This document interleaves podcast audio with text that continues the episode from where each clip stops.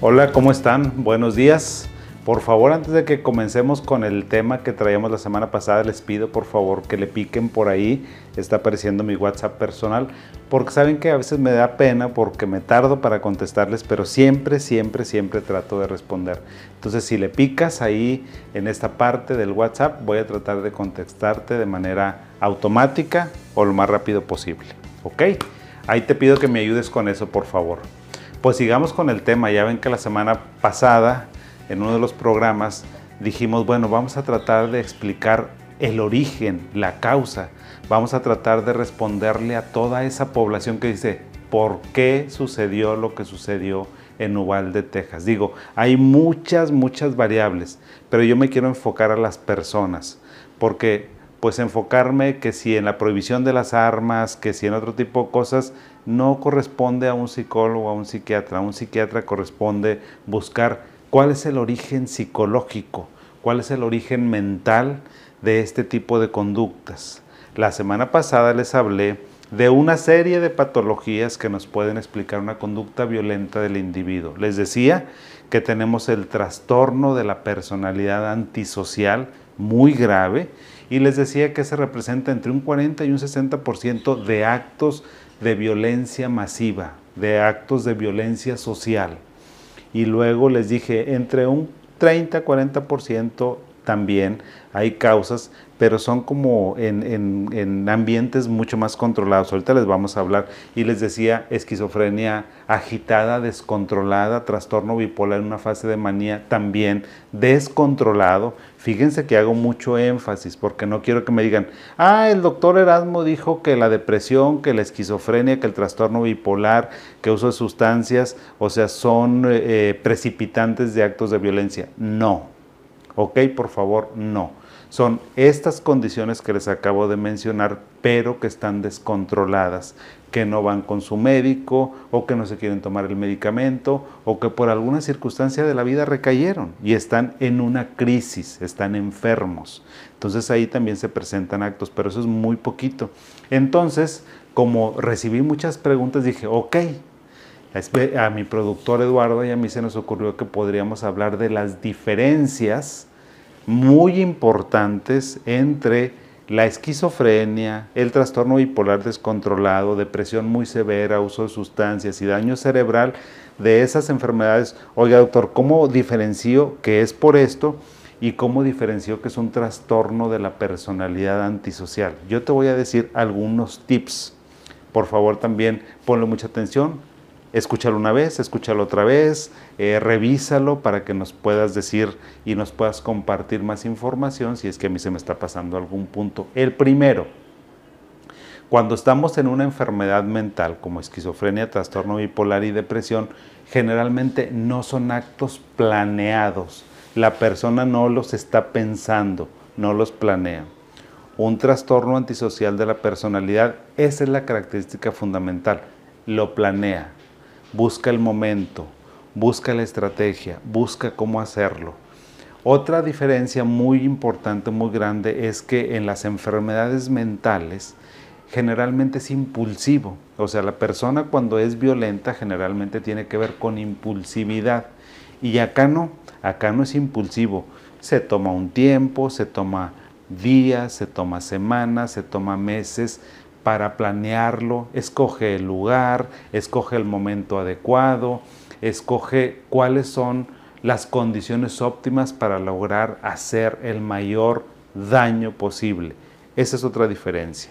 Otra diferencia muy importante es que el paciente, por lo general, cuando está en una enfermedad mental como esquizofrenia, como trastorno bipolar, no es consciente de lo que le está eh, sucediendo, no es consciente de lo que hace, ¿sí? ¿Por qué? Porque está fuera de la realidad. ¿Y por qué sucede eso? Porque está en una crisis de su enfermedad.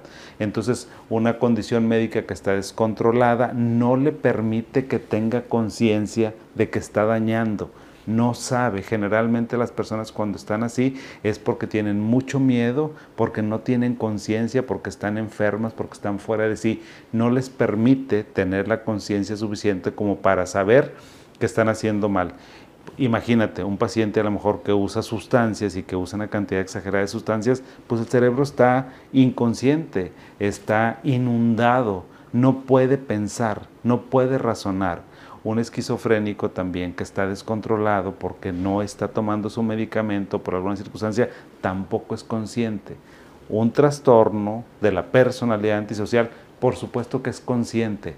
Y es tan consciente como lo que pasó en Uvalde, Texas, en, que luego nos enteramos por las noticias, pues de que tenía un arsenal, un arsenal de, en, en, balas, en municiones, en pistolas, en rifles. Es decir, la persona es consciente, el trastorno antisocial de la personalidad tiene conciencia en todo momento de lo que está haciendo, a diferencia del esquizofrénico que pierde la conciencia. Otra diferencia es lo que les decía, como es impulsivo en, las enfermedades mentales, como la esquizofrenia descontrolada, pues por, lo general carece de una estrategia. O sea, o se fue a los golpes, o agarró lo primero que tuvo, o fue así. O sea, no, es muy, muy impulsivo. Tiene otras características. Y en cambio, el paciente que tiene un trastorno severo de la personalidad antisocial, pues no, él tiene una estrategia bien planeada, la planeó con anticipación, este como fue el caso de este, de este muchacho que nos decían, oye, pues es que el arsenal y lo que tenía ahí en la camioneta vale más de 27 mil dólares. Díganme si eso no es planeado, eso no es impulsivo, ¿verdad? Otra característica muy importante para las enfermedades mentales descontroladas es que el daño infligido, permítanme usar un término que a lo mejor no es correcto y les pido una disculpa, es entre comillas poco. Es decir, un esquizofrénico generalmente a quién va a dañar?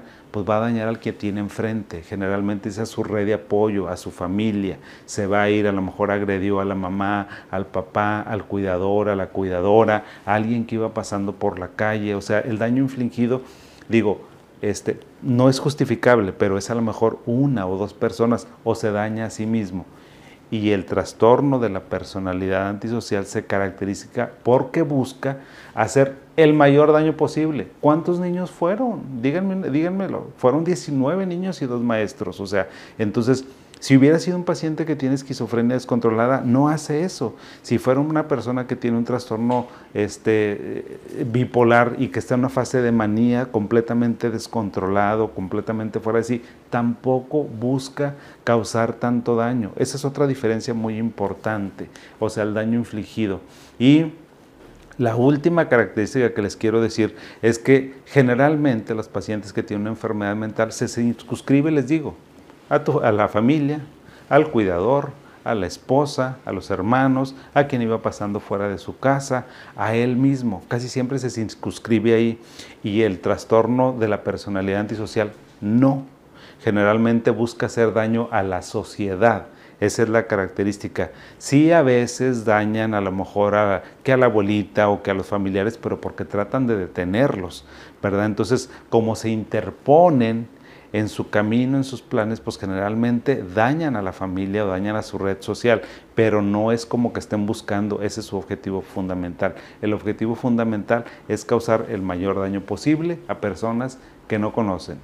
Entonces, esas, eran esas son las diferencias que les digo, que quiero que las compartan, que eh, se las repito finalmente, ya nada más se las hago, es eh, la planeación, la impulsividad, este, la conciencia o no conciencia, la impulsividad versus la planeación, el daño infligido, o sea que es circunscrito contra otro que es muy grande. Esas son las grandes diferencias. Por eso no me pueden juntar, por favor, a los pacientes que tienen una enfermedad mental con los pacientes que tienen un trastorno de la personalidad antisocial. Y fíjense que también quería hacer este video porque creo que es injusto, creo que es innecesario, creo que tenemos un lastre ancestral donde me dicen, es esquizofrénico el paciente y se empiezan a, retirar como si fuera violento cuando no lo es. O un paciente bipolar no es violento por naturaleza. Entonces, precisamente por eso yo quería este, hablar sobre este tema. Es uno de los videos que por favor les voy a pedir que me lo compartan mucho porque tenemos que diferenciar eso porque tenemos que concientizar a la sociedad de que las personas pueden o podemos tener un trastorno mental y eso no nos hace ni mejores ni peores personas, ni nos hace personas que seamos agresivos o agresivas. Las personas con un trastorno antisocial de la personalidad sí, porque ellos son conscientes y estas personas no.